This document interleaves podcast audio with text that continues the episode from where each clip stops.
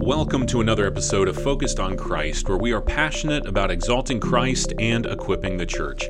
I'm Mike Crump here with Pastor Nathan Smith, and on today's episode, we are taking a look at another minor prophet. His name is Zephaniah. Now, Nathan, what do we know about Zephaniah? Zephaniah. Well, first, why did you call him a minor prophet? Is he not as important? We've already covered short? this. Okay. Really? yes. We already covered all those already, okay, in a previous episode. It's minor because the books are smaller. That's all. The books are smaller. not insignificant. so you're and saying the not book is not as important because Okay. it's smaller. All right. I'm done. I'm out of here. Another important question that our listeners have been asking is why does Pastor Nathan always wear a black shirt? yeah. So I'm looking at the camera. You know what? Well, we have kind of the light versus dark thing going on Yeah, here. the, so the Sith versus the Jedi. exactly. Um, a, if you're not watching the uh, video podcast, then you're missing it. But that's okay. It's it's all right. Well, you know, after we're done recording a couple of these, um, I'll, I will make sure to make note not to wear just a black shirt. In my defense, someone told me that when you're on camera, you have to wear a dark color, otherwise it washes out the uh, whatever the recording or It something. It just makes things really difficult. makes things really difficult. and But- you like you like to make things very difficult. I do, I do, but which is but why we're having this conversation. exactly. and then then you told me that I can wear bright colors, so so I'm I'm going to look forward to wearing Bright yellow next week. like a Hawaiian shirt I can't wait. or something. I can't wait. What was your question? Zephaniah. Yeah. Who? Zephaniah. what do we know about Zephaniah? Okay, the book of Zephaniah. You know, we're looking at him uh, written during the reign of King Josiah. So Yeah. if you remember from last time, Mhm. Josiah, one of the godly kings. And what's interesting in Zephaniah, so Zephaniah is picking up on the reforms Mm-hmm. uh, that, that Josiah is doing, and he himself gives a little bit of a. You see what we're seeing here? The return to God. There's going to be a day when there's going to be a full Mm. restoration, a full return to God but there's also going to be judgment judgment for the evil and that God cannot overlook. yeah. He has to respond to injustice. So Zephaniah is given this prophet an important, albeit short little book prophet, Yeah. reminding people of both justice but also God's grace. Yeah. And I think that goes back. We talked a little bit about it last week, but the wrath of God is still going to land upon Judah. Even though Josiah is making a transformation, even though he is moving towards a desire to restore uh, worship of Yahweh, there is still going to be judgment upon Judah because of their sin. Mm-hmm. And so Zephaniah is reminding them of that. Because I can imagine that as they're seeing the the restored, they're seeing the, the temple kind of cleaned up and everything, and they're they're doing Passover again, and all of this is happening, that you probably have some complacency that's like, okay, we've missed out on it. We're good. Now we can just kind of move forward. And Zephaniah is there to say, no, no, no. The wrath of God is a very real thing. It is coming. And so, but there will be a remnant. There Yes. will be those who are truly of Yahweh who will remain. Um, and so, this is very much just the continuation of what we've seen in the other prophets as well. It is a very, very similar message. And I know that sometimes our readers, very practically, as they're reading through the Old Testament, it seems like with the prophets, you're going from proclamation of gloom and doom to proclamation and gloom and doom. but you have to remind, remember, we all have to remember Yeah. that God's, it's actually God's grace and mercy saying, Do you realize there's a cliff? And you're walking straight towards it. Yeah. There is a tidal wave of justice that is about to sweep all injustice before it. And so these are warning signs that says turn, turn, turn, deviate, deviate. So these are graces of God trying to point the people back to Yahweh. Amen. And along those lines, eh, as we get into talking about wrath, and there, there's a lot of very visceral imagery in Zephaniah and just some of the what he talks about in the wrath of God. I think it's helpful for us to just stop here for a second and consider what the wrath of God is not. Because the wrath of God, it is one thing, but it's not another thing. It's not random. You know, our God is not a God who is just randomly destroying people um, out of a pleasure that he has, some uh, destructive pleasure. Uh, it's not because of an outburst of rage, because our God is patient and kind and he is slow to wrath. Um, and also, it's not undeserved. It is a just wrath. Um, and I think one thing that's sometimes hard for us is that it's not immediate. You know, we want we want immediate justice for all those who are doing wrong right now, not consider not ourselves, but everyone else doing those immediately. And a lot of times, God is very slow in this. And that's what we see with Israel, right? There's just been this long time um, of coming. So that may be what wrath is not. But Nathan, why is wrath even necessary? Why, why is this a necessary reality? So I, d- I think it's important. You've already touched on it, Mike, but we come into this term with baggage. We come into this term with preconceived notions. We think of wrath as being something that's just simply an emotive reaction. Uh, we think of unjust anger. Some some of us view anger wholesale Yeah. as wholly wrong. Like there's never a place by which there can be a righteous anger. Yeah. And actually, that's very much part of the spirit of our day. Or there's a rage. Yes. There's the rage at the machine type of mindset. Uh, so when we talk about wrath, we have to define it on biblical terms. So how do we understand it? Uh, this is helpful when we look at specific terms or concepts like wrath, like love. You look at a lot of different scriptures to help formulate a clear picture of whatever that concept is. Mm-hmm. We, we call that systematic theology. You kind of look across all the scriptures and you look at all these examples and you bring them together to get a clear picture of that concept. Yeah. With wrath, one of the most helpful passages is Romans 1 and then Romans chapter 2. Mm. So in Romans chapter 1, it says, The wrath of God has been revealed against all unrighteousness and ungodliness. The Greek word that is used there for wrath is the word orge, which has the idea of a of a judicial wrath. Hmm. It, it is it, it can carry emotion, but it's more like the justice levied by a judge. Okay. Okay. Someone who's declaring this is wrong mm-hmm. and here is the right response to that. Okay. I'd like to point out that even as fallen human beings, we rejoice when a judge levies judgment on a sin that we all agree is egregious. Yes. Very much. So. I mean, you have to be a really warped individual to not see that there should be justice for even the most egregious of sins. Mm-hmm. Yeah. You even have movies. I mean, movies that are totally built around this premise. Oh, yeah. I mean, I haven't seen them. And I actually I do legitimately mean that, but The Punisher or The Equalizer, you know, and it's this vigilanteism Yeah, yeah. of Batman, you know, bring I've seen that one. That's actually some of them are pretty good. Some of them are pretty terrible too. But it's this vigilante like bringing justice. yes. We're So- going to take down the bad guy. We're going to make sure things are made right. so it's inherent in humanity. We want justice. Yeah. But like you said, we want justice for them, not for us. Okay, so that's the first word. Now, on the second word in Romans chapter 2, it says also the thumos of God in the Greek. Now, this word has the idea of a raging, flowing, hmm. emotional anger. Okay? Yeah. It's very important to keep these both in tension. Uh, okay. I'm going to try. I'm going to try and kind of wrap this up because Yeah. I know this is a big concept and it can take a lot of time. Judicial wrath because God is objective and just. Emotional wrath. It's not. It's not some sort of capricious, off the cuff, mm-hmm. but it's deeply emotional. Why?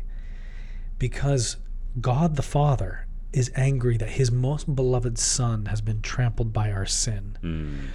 God the Son is angry that his Father has been maligned. And if you have someone who's more precious to you than anyone or anything, mm-hmm. and you do not respond in anger when they've been violated and hurt, what does that tell you about the way you view them? Yeah. It must mean that you don't really care for them. Yeah. Matter of fact, our, our justice and, and the wrath and anger against the assault of someone that we love validates their worth Amen. Validates what that they are beautiful and precious. Hmm. So why would God not be angry with our sin? If he was not angry with sin, it would actually invalidate his holiness. It would invalidate the worth of the Son and it would invalidate the worth of the Father. Hmm. Big answer, short question. Yeah. It's emotional, it is judicial, but it's never unjust, it's never wrong, and it's never just whimsical. It's Yeah. not capricious. Yeah. I think that's very important to think about as we consider these things. Nathan, thank you for that. I think kind of expounding on that is very helpful for us as we consider the wrath of God. Um, and we see the kinds of people, if you will, that are about to experience the wrath of God. Zephaniah describes them. He says it's those who bow down on the roofs to the hosts of the heavens, those who bow down and swear to the Lord and yet swear by Milcom, those who have turned back from following the Lord, who do not seek the Lord or inquire of him. So here we have people who are maybe speaking of the Lord in one sense, but yet they are worshiping other gods. These are those who have rejected Yahweh. And he is the one who has delivered them. And why, and I guess that, that gets to the answer to this question, but why does idolatry in Israel bear such a heavy weight of wrath? Because this is something we see constantly throughout uh, the Old Testament. Well, there's a big difference between not having any concept of Yahweh mm-hmm. and then just trying to fill the void with your imaginations. Yeah. That's that's one form of idolatry. Or there's the idolatry that the Israelites got, and that is God actually showed himself Yeah. at Sinai, showed himself at the Red Sea, shows himself through the Torah. They have a clear this is God and it's indisputable. Mm-hmm. This is the only God, powerful, holy, righteous. Worship him. And them looking looking at him and going like, ah, nah. I'm gonna actually just worship this stick of wood, an Asherah pole. Yeah. I'm gonna design a golden calf and worship that instead. Yeah. So that is one one bears rejection from revelation that is ignorant based. Uh, the Israelite rejection is getting the knowledge, seeing it, and making the active decision that I don't want that God. Yeah. And I think any of us who has felt kind of a, that kind of rejection before, where it's like, I am choosing to turn from you Yes. for whatever the reason is, that is a great pain. Yes. And um, especially after we see all that God has done for the people. I mean, they He chose them in Abraham. They were rescued out of Egypt. They were given the truth, the very words of God in the Torah, and they have been raised up through David and powerful nation. And yet, all of that means nothing Yes. compared to an Asherah or whatever it may be.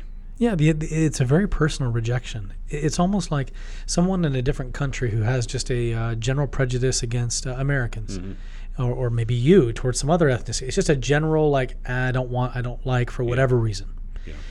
That type of rejection is a lot different than your child or a family member who you've given years of hmm. love and affection, and then they look at you and say, I hate you, and they hmm. shake their fist at you and reject you Yeah. the depth of that type of rejection is completely different. Yeah. And that's what Israel did with Yahweh. Yeah. And because of that, they are going to experience, historically, as we'll see, they're going to experience the wrath of God. But in Zephaniah, hmm. we also see that that wrath is not just for Judah. He, he speaks of a wrath that is for all of mankind. Zephaniah 1 17 and 18 says, I will bring distress on mankind, so that they shall walk like the blind, because they have sinned against the Lord. Their blood shall be poured out like dust, and their flesh like dung. Neither their silver nor their gold shall be able to deliver them. And he continues on talking about this day that God is going to bring because of his jealousy, that he is going to bring this wrath against uh, the world and all mankind. So as we read Zephaniah, yes, we understand he's speaking to Judah. Can we make that jump to say, yes, this is also for the end of time? That's kind of that near far prophecy. Yes, I, def- I definitely think you can and should. Okay. That there are immediate effects and the effects of this prophecy, the effects of these condemnations, and even graces. But there's also a pointing towards this end result. Yeah. Um, many, many Old Testament prophecies have a near and far, as you reference fulfillment. A near for the present, and also a far, a reminder of, and there's even bigger day coming. One of the fa- uh, favorite phrases in the Old Testament is the day of the Lord. Yes. There's an immediate day of the Lord, and for the northern kingdom, uh, you would have had that being the Assyrians. In the southern kingdom, that was Babylon. So you have that, the, these are the days of the Lord for that day and age. But then you later have the day of the Lord that's like the ultimate day of the Lord, the day of justice. Mm. And he's speaking that not only for Israel, but for all the nations. Yeah. Now, he mentioned something in this passage about God being a jealous God. And I remember years ago, Oprah was talking about mm. this, and she, The, she that fount of all theological Yes. wisdom. and, and she said that this is what turned her off from the God of the Bible was that he was jealous because she saw that as very petty, hmm. and that if he's truly God, then he wouldn't be jealous. Uh, and you kind of hinted at it earlier, but why is it right to say that God is a jealous God? You know, Oprah is an incredibly intelligent woman and incredibly eloquent. I mean, I, I do admire the, the giftings that she has in terms of just her natural intellect. Uh, and yet she uh, has a misunderstanding that many many have fallen into, and that is we take the word and we build it off of our own frail understandings. Yeah. Um, so we might say God is love, and then we only think of love in the terms that we have it or Mhm. that we know it. And it's not really love at all, it's more lust. It's more of a desire for what can please me. Yeah. You always have to define these words according to how Scripture defines them. And eh, frankly, people who are intelligent should apply the same the same principles that they use in generic linguistic studies. hmm You don't just assume a meaning, you ask what does that mean? Yeah. And do the same thing with scripture. When the Bible says that he is a jealous God, this is not some sort of stirred up emotion within him like I feel jealous and competition. Well, I'm going to show them. Yeah. Yeah. No, he says, I, I'm, I'm protective of my own holiness, and I will not suffer a rival. Why? Because there are no rivals. They're Yeah. all figments, they're all lies. And it's not just simply that he's jealous for himself, he's jealous for his people. He Mm-hmm. wants them to know and to understand. And it's it's the image of the uh, the, the spouse, the, the husband and wife. Yeah. He's in covenant relationship and he's going to honor that. Yeah. There is a deep seated affection that is built around this word. Again, not some sort of capricious, whimsical emotion. Yeah. This isn't about, you know, the we think of the controlling boyfriend who's jealous, right? This is this is a God who is rightly Yes. impassioned because it is good and right that you would serve him only. yes. And I love what you said about that it is not just jealous for his, his own sake, but it's for our sake as well, that we may experience all that he has for us in Christ. That is something that he longs for, and he's jealous for us to experience that um, because our God is the only one worthy of our worship. He's the only one worthy of Amen. anything. And uh, so our existence is completely tied to him. So the wrath of God is coming. God, being a jealous God, will bring it to be. But we also see that there is a kind of an end goal God has for all of this destruction that is coming. And in Zephaniah 3, it's really interesting. It says, For my decision is to gather nations, to assemble kingdoms, to pour out upon them my indignation, all my burning anger, for in the fire of my jealousy all the earth shall be consumed. For at that time I will change the speech of the peoples to a pure speech, that all of them may call upon the name of the Lord and serve him with one accord. Hmm. What is happening here? It's almost like there is a destruction that then leads to a purification. Well, it's first of all not universalism. And what I mean by that is all the world's going to come and believe and be saved. Yeah. Uh, this is very much a, a, a purification. Uh, this is not a. Doesn't matter who you are. Eventually, everybody will enter heaven and get saved. And, Gotcha. and I've used, I've heard this verse used Really? for that context. What God is saying is that there is going to be a time for all who turn against Him. There's going to be a, a washing clean of the human race, uh, of the earth, against anyone who turns their back on God. And all who remain will lift up their voice with one accord to God. And this is not restricted to only Israel or some sort of specific uh, ethnicity. Yeah. That the people that remain are going to be people from every tribe, tongue, and nation, every people group, every uh, language group. That God is going to work His saving effect and draw the people to Himself. Amen. And a lot of that we see in Revelation. We You do. know, we, see, the culmination of this. so much of it coming about the destruction of the wicked the establishing of a new kingdom the holiness of a people who've been you know robed in bright linens um, it is just a beautiful picture of what god is going to do you know, and if we look at scripture, it's so consistent with itself. When when, when Zephaniah and the minor prophets and the major prophets, the, the longer books, are speaking of, of this day of restoration and destruction, but then leading to a day of the Lord when he will regather the nations, Jesus himself spoke of this. He talked about the the days of tribulation in Matthew 24, but then the ingathering of the peoples of the world. He's going to send out his angels and gather the elect from the four corners of creation. And then we see the book of Revelation, that culmination that the day is coming Amen. and the day will come. And there's no question about the victory. It's just the timing. And the timing is not yet. But praise God, because if the timing had been a couple hundred years ago, Hmm. you and I, Mike, would not be here. so we thank God that He His timing is perfect Yes. until the fullness of the elect are ingathered. Amen. And that is something we can look forward to. Uh, for those who are in Christ, we long for that day. If you do not know the Lord, uh, that is not something to take lightly. God is coming. He will bring wrath, but for those who are in Him, He brings great reward and great joy in His Amen. presence.